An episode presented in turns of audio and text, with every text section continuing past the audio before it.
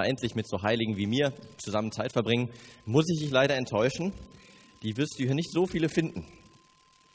Ich habe äh, mir Mühe gegeben, eine Liste zusammenzustellen, die möglichst viele von uns irgendwie abholt, die in möglichst vielen von uns ein etwas unangenehmes Gefühl erzeugt. Aber wenn du jetzt denkst, ich bin da eigentlich gar nicht dabei, fühl dich frei, einfach jetzt gleich dein Wort laut reinzurufen, was da noch fehlt, auch wenn das vielleicht Weihnachten für dich ruiniert.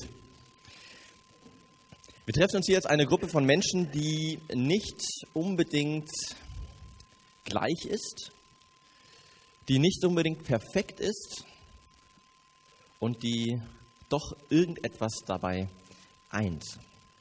Nämlich, dass wir eben nicht perfekt sind. Die Liste da oben ist nicht vollständig, aber ich glaube, wir alle haben in unserem Leben Dinge, wo wir sagen, ja, damit bin ich jetzt nicht so zufrieden. Das läuft nicht so gut. Dinge, mit denen wir hadern, mit denen ich hadere, mit denen wir kämpfen. Und darum feiern wir gemeinsam. Darum kommen wir zusammen als Gruppe von mehr oder weniger perfekten Menschen, eher weniger, weil wir auch gemeinsam davon überzeugt sind, dass Gott seinen Sohn gesandt hat. Dass er seinen Sohn gesandt hat, darum geht es eben an Weihnachten, um eben trotzdem mit uns in Beziehung zu treten. Trotz all dem, was da steht und nicht steht. Er ist zu uns auf die Erde gekommen, um uns vor der Sünde zu retten, vor uns selbst, voreinander.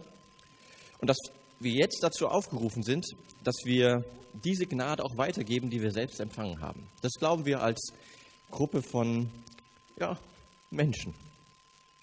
Und damit sind wir schon mittendrin im dritten und letzten Teil zum Thema Gnade. Denn man könnte sagen, das, was diese Menschen zusammenhält, ist Gnade. Ich glaube, wir alle kennen das. Wenn unperfekte Menschen mit unperfekten Menschen zusammenkommen, dann gibt es Stunk. Da reibt man sich aneinander, da fallen böse Worte, fliegt vielleicht Geschirr, wer weiß.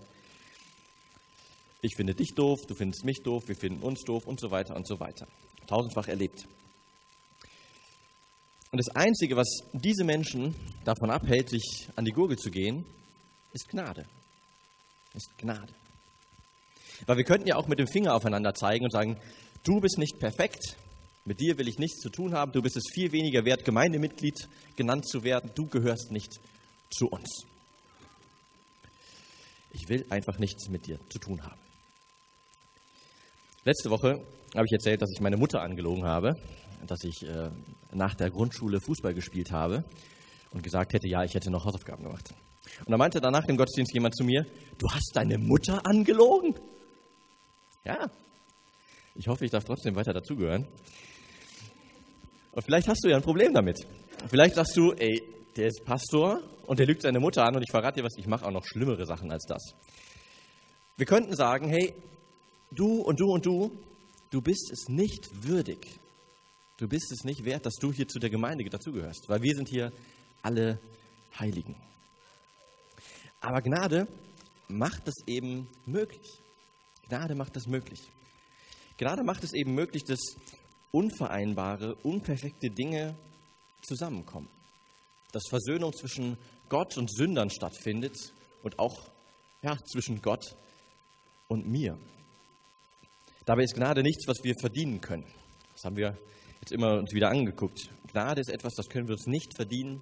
Es ist unverdienbar. Es wird immer nur geschenkt. Es wird immer nur geschenkt. Ich kann sagen, Gnade, das ist unverdiente, unvereinbare Gunst. Oder Thomas hat gerade gesagt, er würde das so definieren, unter Gnade versteht man die Abweichung von einer Regel zum Vorteil des Begnadeten. Unter Gnade versteht man die Abweichung von einer Regel zum Vorteil des Begnadeten. Ja, du hast es nicht verdient, dass wir miteinander Zeit verbringen, aber wir machen es trotzdem. Du hast es nicht verdient, Christ genannt zu werden, aber wir machen es trotzdem. Und das finde ich ziemlich beeindruckend. Und vielleicht hast du das erlebt, wie Gnade in deinem Leben Raum greift, wie sie erlebbar wird, wie jemand mit dir gnädig wird. Das sind die Momente, wo Gnade besonders großartig wird. Wenn sie in Aktion tritt, wenn sie sichtbar wird, man könnte sogar noch sagen, in dem Moment, wo Gnade erlebbar wird, das ist auch der Moment, wo Menschen besonders großartig werden, weil sie dann ihrem Vater im Himmel am ähnlichsten sind. Gnade. Wenn du die Gnade, die du empfangen hast, weitergibst. Gnade in meiner Perspektive großartig und auch die größte Chance, die wir als Christinnen und Christen haben, unseren Glauben auf eine lustmachende Art und Weise weiterzugeben. Weil Gnade ist einfach großartig. Es kann ausstrahlen. Aber das Problem ist, Gnade weitergeben ist jetzt nicht so das, was am meisten Spaß macht. Du hast es nicht verdient und ich schaue darüber hinweg. Ja, das fällt uns bisweilen schwer. Das tut auch mal weh. Und ich habe mich gefragt, warum fällt uns das oft so schwer, Gnade weiterzugeben? Eigentlich profitieren ja alle davon. Ich profitiere, du profitierst, wir alle profitieren. Warum fällt es uns oft so schwer?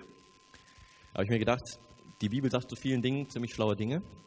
Da schaue ich mal rein und dann habe ich eine Stelle gefunden, wo Jesus mal wieder was Schlaues sagt. Blöderweise ist das wieder so, dass er uns eine etwas unbequeme Frage stellt.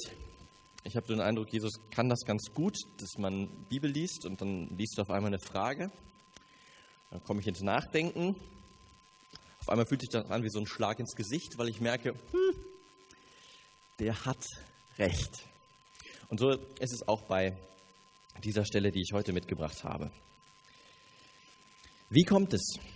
Wie kommt es, dass du den Splitter im Auge deines Bruders siehst, aber den Balken in deinem eigenen Auge nicht bemerkst? Ich kann mir vorstellen, dass es bei einigen von uns immer mal wieder vorkommt, dass wir einen Menschen treffen und denken, wie kann der nur? Das ist doch verrückt. Wie geht das?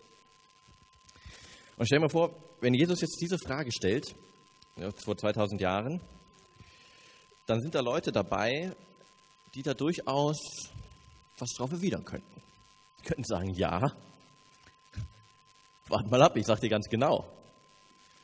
Ich sag dir ganz genau, wie das kommt. Erstens, bei dem da, das ist kein Splitter. Definitiv nicht. Der da wählt nämlich die AfD. Das ist kein Splitter. Und die da, die da ist lesbisch. Das ist auch kein Splitter. Und, und der da, der macht mir meinen Diesel madig.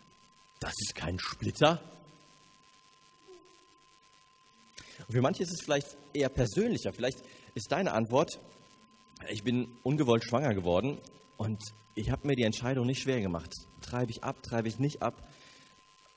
Und ich habe dann abgetrieben, aber mein ganzer Jugendkreis in meiner Gemeinde, der hat mich danach nicht mehr angeguckt. Das ist doch kein Splitter. Oder du sagst, ja, mein Vater hat mich verlassen. Da war ich gerade sieben und meine Mutter musste uns drei Kinder selbst durchbringen und es war eine richtig schwere Zeit. Und jetzt, jetzt wo der Vater 80 ist, und gepflegt werden will, kommt er zu uns und sagt uns, wir sollen das machen. Das ist doch kein Splitter. Wir könnten sagen, erstens, das ist kein Splitter, was wir da wahrnehmen bei unserem Nächsten, bei unserem Kollegen, bei unserer Familie. Und zweitens könnten wir sagen, Jesus ist ja schön und gut, aber ich habe keinen Balken im Auge. Ich habe doch keinen Balken im Auge. Ich, ich bin durch und durch Realist. Ich sehe die Welt so, wie sie ist. Machst du das etwa nicht? Du hast doch etwa keinen Balken im Auge, oder? Du bist doch nicht etwa beeinflusst von deiner Erziehung, von deinem Umfeld, von deinen Erfahrungen, von deiner Bildung, von deiner Gesundheit, von deinen Erfolgen, von deinen Misserfolgen, von deinen Unsicherheiten, den Gelegenheiten, von deiner Intelligenz. Nein, du bist Realist und ich bin Realist. Ich sehe die Welt so, wie sie ist. Und wenn ich sage, ich habe keinen Balken in meinem Auge, dann habe ich keinen Balken in meinem Auge. Jesus muss da von jemand anderem sprechen. Naja, ungeachtet dessen, ob Jesus jetzt von dir oder von mir oder von wem auch immer spricht, kleine Notiz am Rande, ich glaube, er spricht von uns allen. Er ist auf alle Fälle noch nicht fertig, sondern es geht noch weiter. Wie kommt es,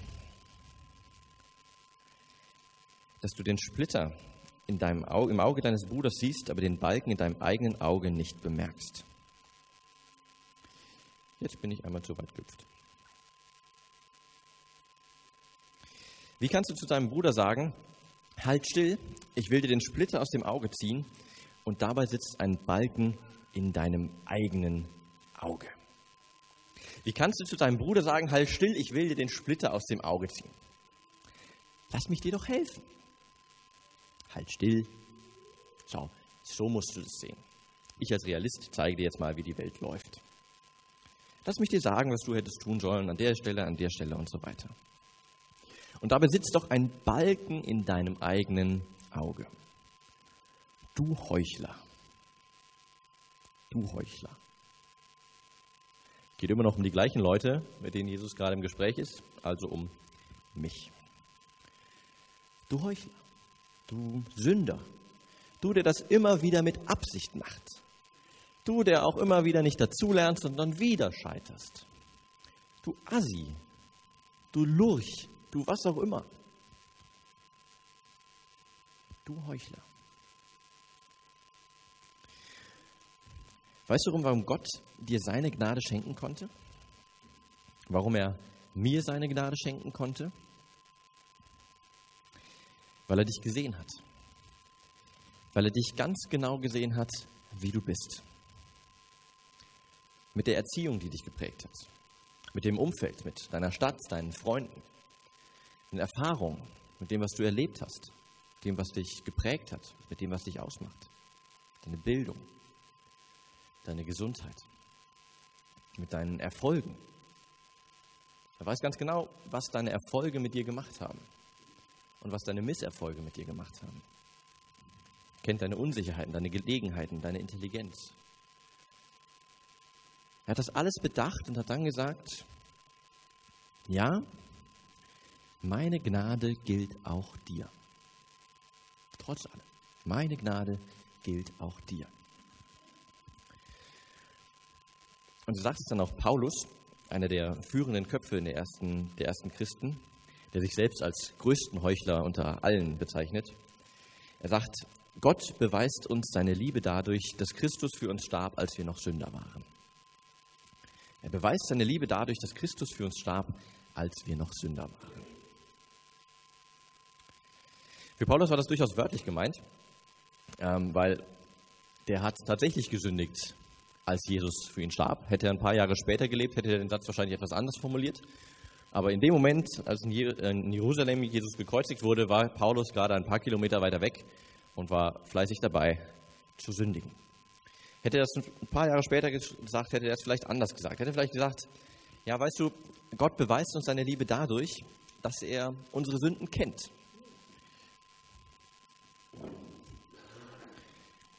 Kräftig dran ziehen und dann geht es schief. Gott beweist uns seine Liebe dadurch, dass er unsere Sünden kennt. Die Sünden, die wir noch tun werden, die wir getan haben, die, die wir wieder tun werden, die wir bereuen werden, die wir dann wieder tun werden und so weiter und so weiter. Und weißt du, Christus starb trotzdem für uns. Weil genau das Gnade tut. Dass Gott sich nämlich deine ganze Geschichte anschauen konnte und dir das schenkt, was du nicht verdienst und dir nicht verdienen kannst. Gnade. Und das finde ich großartig an Weihnachten. An Weihnachten kommt die Gnade zur Welt, um bei uns zu wohnen. Weil Gott mehr an unseren Schwierigkeiten mit der Sünde leidet, als an unserer Sünde. Er leidet mehr an den Schwierigkeiten, die wir mit der Sünde haben, als er davon abgeschreckt ist. Er sagt, ich muss da etwas tun. Gnade heißt, er kann sagen, ich weiß, was du getan hast, ich weiß, was du tust und tun wirst, aber die Beziehung zu dir, die ist mir wichtiger als das, was du getan hast. Darum ist Jesus auf die Welt gekommen, ist die Gnade auf die Welt gekommen. Und als die Beziehung wiederhergestellt ist, sagt er zu dir und mir, okay, und jetzt? Jetzt will ich, dass du für andere das tust, was ich für dich getan habe. Jesus sagt, so wie ich dir Gnade geschenkt habe, so sollst du Gnade weitergeben, anderen Gnade schenken.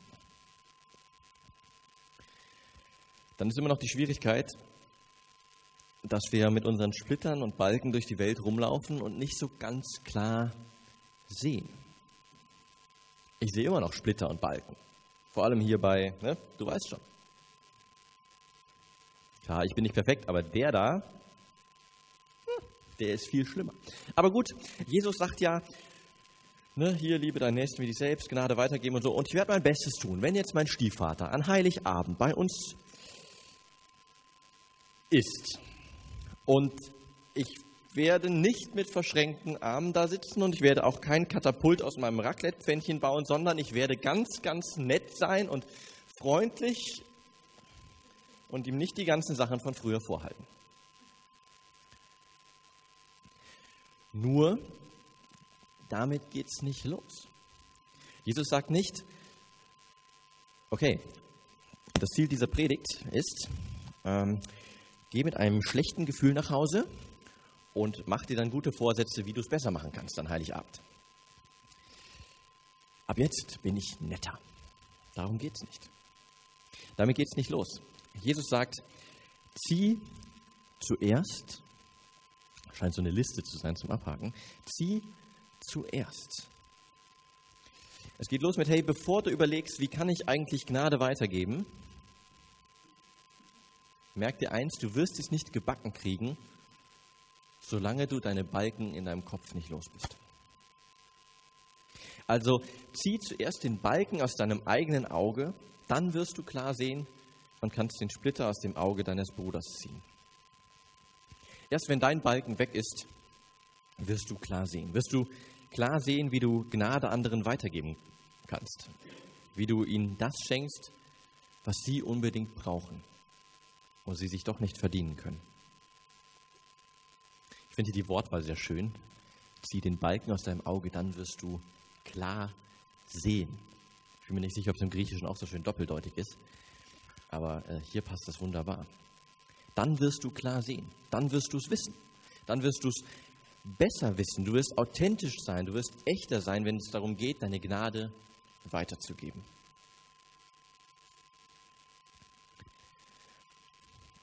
Was ist denn eigentlich dieser Splitter, beziehungsweise dieser Balken in meinem eigenen Auge? Das ist all das, warum ich Gnade nicht verdient habe. Warum ich Gnade nicht verdient habe. Und damit geht es los. Das zu sehen, diesen Balken. Das ist der erste Schritt. Zieh zuerst deinen eigenen Balken aus deinem Auge, dann wirst du klar sehen. Denn je mehr ich vor Augen habe, was Gott noch in mir tun muss, desto weniger habe ich vor Augen, was Gott noch in dir tun muss. Je mehr ich vor Augen habe, was Gott noch in mir tun muss, desto weniger habe ich vor Augen, was Gott noch in dir tun muss.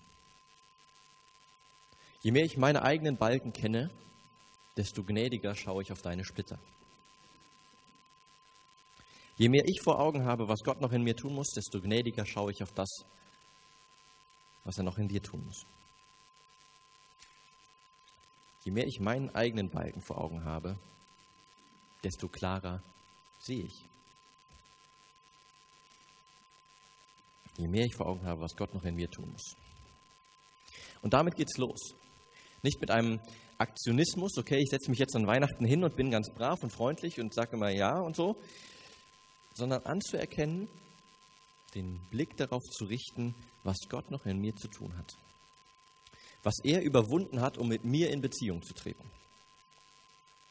Um mit mir Beziehung zu leben. Seine Gnade. Denn das ist ja das Großartige an Weihnachten. Dass Gnade es schafft, diese unvereinbaren Dinge wie Gott und Mensch, Gott und Sünder, Sünderin zu verbinden trotz all der Balken, die da im Wege stehen. Gnade überwindet Balken. Und wenn wir das vor Augen haben, dann sehen wir klarer, wenn wir darauf den Blick richten. Je mehr ich vor Augen habe, was Gott noch in mir tun muss, desto weniger habe ich vor Augen, was Gott noch in dir tun muss. Ein echter Augenöffner. Zieh zuerst den Balken aus deinem eigenen Auge, dann wirst du klar sehen und kannst den Splitter aus dem Auge deines Bruders ziehen. So funktioniert auch das Zusammenleben in einer Gemeinde. In einer Gemeinde ein Zusammenleben von einer Gruppe von lügenden, betrügenden, neidischen, lüsternden, pornoschauenden, steuerhinterziehenden, rassistischen, neidischen, verurteilenden, einsamen, wütenden Menschen, die zu viel essen, zu viel ausgeben, zu viel trinken, zu viel rauchen, sich zu viele Sorgen machen, die sich treffen, weil sie glauben, dass Jesus das Licht ist und sie mehr Licht brauchen. Nur so funktioniert das Zusammenleben von solchen Menschen. Von Menschen, die wie wir nicht perfekt sind. Durch Gnade. Gnade ist dieses Schmieröl im Motor, das es schafft, dass wir zusammen sind, ohne uns gegenseitig zu zerstören. Dass wir eben nicht mit dem Finger aufeinander zeigen und uns immer noch mal einen draufgeben. Wir nicht dieses Spiel anfangen. Hier der und der und der und die und die und die. Die ist ja noch viel schlimmer als ich. Gnade ist das Schmieröl, das es schafft, dass wir zusammen sein können, zusammenarbeiten sein können, zusammenspielen, ohne uns dabei zu zerstören.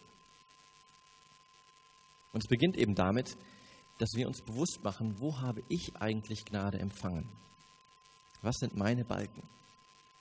Und je mehr ich diese Balken vor Augen habe, desto weniger schaue ich auf deinen Splitter. Und das macht den Weg frei für ein gnädiges Miteinander, für ein gnädiges Aufeinanderschauen, für ein gnädiges Miteinander eine Wegstrecke gehen. Und wo das fehlt, da fehlt was.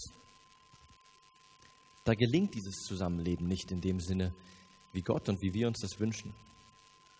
Interessanterweise gab es eine Gruppe von Menschen, mit denen Jesus durchaus sehr hart ins Gericht ging, mit denen er immer wieder aneinander geraten ist. Und diese Gruppe, das waren keine Sünder im klassischen Sinne, aber doch Sünder im Jesu-Sinne. Wenn du in der Kirche aufgewachsen bist, dann kennst du sie, sie sehr gut und Vielleicht hast du auch schon mal den einen oder anderen davon getroffen.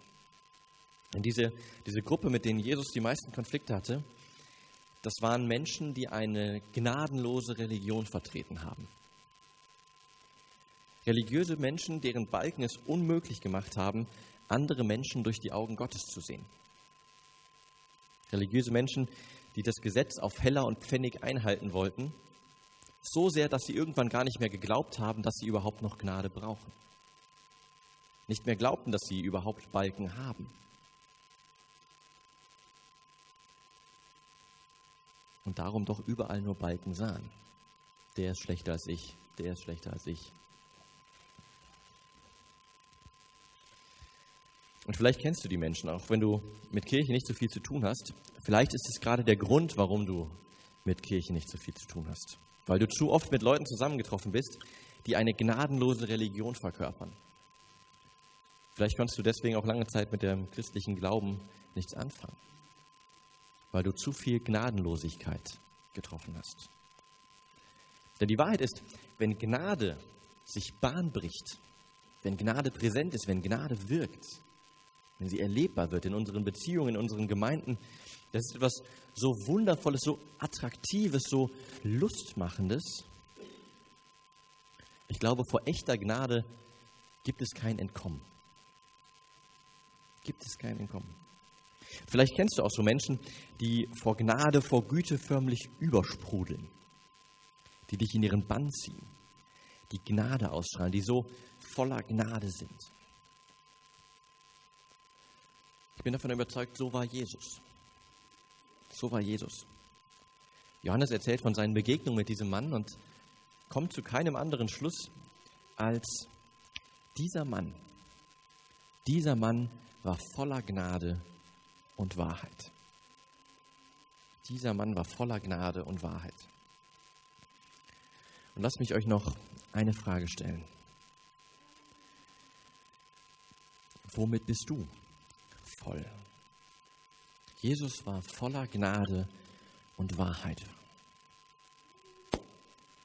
Womit bist du voll? Mit anderen Worten, was, was kommt aus dir heraus, wenn du mit anderen Menschen zusammenstößt? Wenn ihr so durch euren Alltag geht und auf einmal klaut dir einer den Parkplatz, was kommt aus dir heraus? Ist es Gnade oder ist es eher die Wahrheit? Nein. Ist es, Was kommt aus dir heraus, wenn du, wenn es Reibereien gibt, in der Gemeinde, auf der Arbeit, in der Familie? Was kommt aus dir heraus? Womit bist du voll? Was kommt raus? Was strahlst du aus? Wenn du jemanden triffst, der dich nervt, den du nervst, wo ihr euch aneinander nervt, was strahlst du aus? Man kann auch die Frage stellen, was strahlen wir eigentlich als Gemeinde aus? Was strahlen wir als Gemeinde aus? Wenn Menschen von unserer Gemeinde hören, woran denken die dann? Was kommt ihnen in den Sinn? Oder was kommt ihnen in den Sinn, wenn sie hören, dass du zu unserer Gemeinde dazugehörst? Was strahlst du aus? Womit bist du voll? Ich bin überzeugt, Menschen und Kirche, Gemeinde ist am attraktivsten, am interessantesten, am verlockendsten, wenn Gnade präsent ist, wenn Gnade wirkt. Und wenn du Leute zum Gottesdienst einlädst, jetzt Heiligabend oder auch sonst, wenn du Leute zum Gottesdienst einlädst und sie sagen Nein, danke, dann kommen sie nicht, nicht, weil sie in der Bibel Dinge über Jesus gelesen haben, die sie doof finden. Das ist nicht der Grund. Sie kommen nicht. Es hat, es hat mehr was damit zu tun, was sie mit Christinnen und Christen erlebt haben, was sie mit vielleicht auch gnadenloser Religion erlebt haben, wie sie Kirche und Gemeinden erlebt haben. Und das wollen sie nicht wiederholen. Und dabei muss man doch eigentlich sagen, Gnade ist etwas so Wundervolles, ein so wundervolles Geschenk, ist das verlockendste Geschenk, das es gibt. Wo sonst finden wir das? Und doch merken wir, dass in unserem Leben doch unsere Balken ab und an im Weg stehen. Und wir dann doch mit dem Finger auf andere zeigen oder nicht bereit sind, diese Gnade zu verschenken, weil wir sagen würden, ja, aber der oder die hat es nicht verdient. Genau das ist der Punkt, wo unsere Balken uns im Weg stehen. Also was ist mit dir? Bist du bereit, einen solchen Balken aus dem Weg zu räumen? Einen Balken wegzuschaffen, dass du klarer siehst und Gnade anderen Menschen weitergeben kannst. Menschen, von denen du dir sicher bist, dass sie einen ganzen Wald vor Augen haben und du der bist, der nur noch ein paar Sägespänchen wegmachen muss. Lässt du dich auf den Gedanken ein, dass vielleicht du es bist, der einen Balken in seinen Augen hat? Vielleicht ich es bin, der weg sollte. Ein Balken, der dich davon abhält, Gnade weiterzugeben. Und ich habe erlebt, diese Momente, in denen wir Gnade weitergeben, das sind die Momente, die das Leben von Menschen verändern, die vielleicht auch dein Leben verändert hast. Als du gemerkt hast, diese Gnade, die mir gerade geschenkt wurde, die habe ich nicht verdient.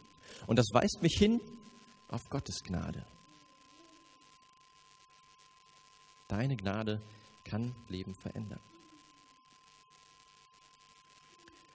Ich bin mir sicher, die meisten von euch haben so langsam ihr Haus, ihre Wohnung bereit gemacht für Weihnachten. Baum aufstellen, Plätzchen backen, dekorieren. Ich sehe jetzt auch die Schuldgefühle, aber die meisten von euch sind dabei. Nochmal durchwischen, wenn die Queen kommt oder die Schwiegermutter. Du hast deine Wohnung vorbereitet. Aber wie sieht es in dir drin aus? In dir drin. Bist du auch in dir drin bereit, dass Gnade auf die Erde kommt, dass sie wirkt?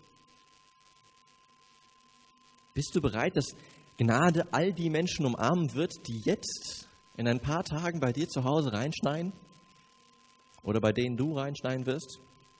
Bist du bereit für Weihnachten? Und ich denke, die beste Vorbereitung für Weihnachten ist, zieh diesen Balken aus deinem Auge.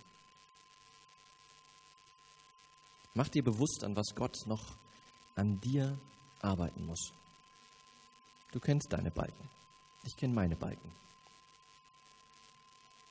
Das ist die beste Vorbereitung für eine Zeit, in der es um Gnade geht. Denn solange du dich, so wie ich mich auch viel zu oft, anderen Sündern überlegen fühlst, Sündern wie dir, Sündern wie mir, ist noch einiges zu tun. Also ist das die Frage, bin ich bereit, einen Balken aus meinem Auge wegzunehmen? ihn anzuerkennen und Gnade weiterzugeben. Denn je mehr ich vor Augen habe, was Gott noch in mir tun muss, desto weniger habe ich vor Augen, was Gott noch in dir tun muss. Und ich denke, Jesus würde zu mir sagen, hey Christian, du kennst dich, du weißt, was deine Balken sind, deine vielen Balken. Und du weißt ganz genau, was ich überwunden habe, um mit dir zusammen zu sein. Was mich die Gnade gekostet hat. Und jetzt, wenn du meinen Geburtstag feierst, jetzt, wenn du diese Gnade feierst, zieh doch mal deinen Balken aus dem Auge. Such nicht nach dem Splitter bei deinem Bruder, bei deinen Eltern, bei deinen Freunden, Verwandten, sondern genieße meine Gnade. Und dann verschenke sie weiter. Amen.